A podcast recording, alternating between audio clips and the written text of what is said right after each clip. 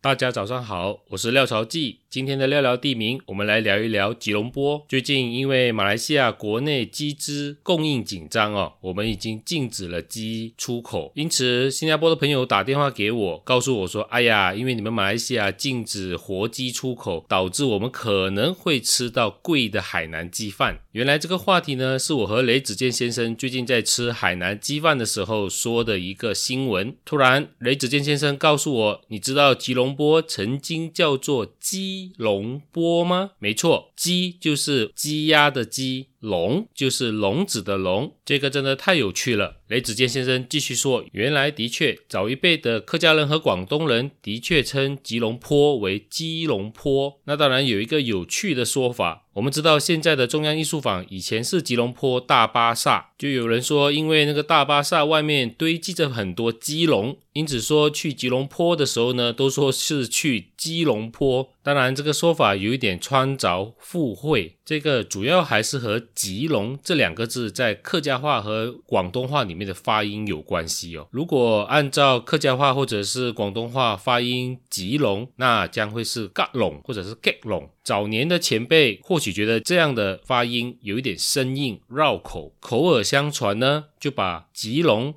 发音成“该隆”，就成了“基隆”。同样的例子，我们在“吉打”。也有发现类似的情况。早在二十年代的时候呢，曾经击打也一度被称为击打，也就是鸡鸭的鸡击打。如果倒过来写，也就是打击。这个打击，当然在那个年代，难道是去打公鸡、打母鸡？到我们这个年代，当然就是打游戏机。雷子健还和我说了一个重要的讯息，我和许多人一样，一直以为吉隆坡其实是 Kuala Lumpur 的音译。他说啊，其实不尽然。吉隆坡这个地名其实可能比 Kuala Lumpur 还来得更早，因为更早的时候就出现了吉隆这个地名，而吉隆这个地名的发音其实和巴生是有密切关系的，也就是 Klang。当然，从现在的地理观念觉得不可想象哦，吉隆坡就吉隆坡，巴生就巴生哦。但大家可记得，我们都通称雪隆一带，而以当时的社会发展的情况来看，的确。外州的人都会统称整个雪兰莪州叫做季冷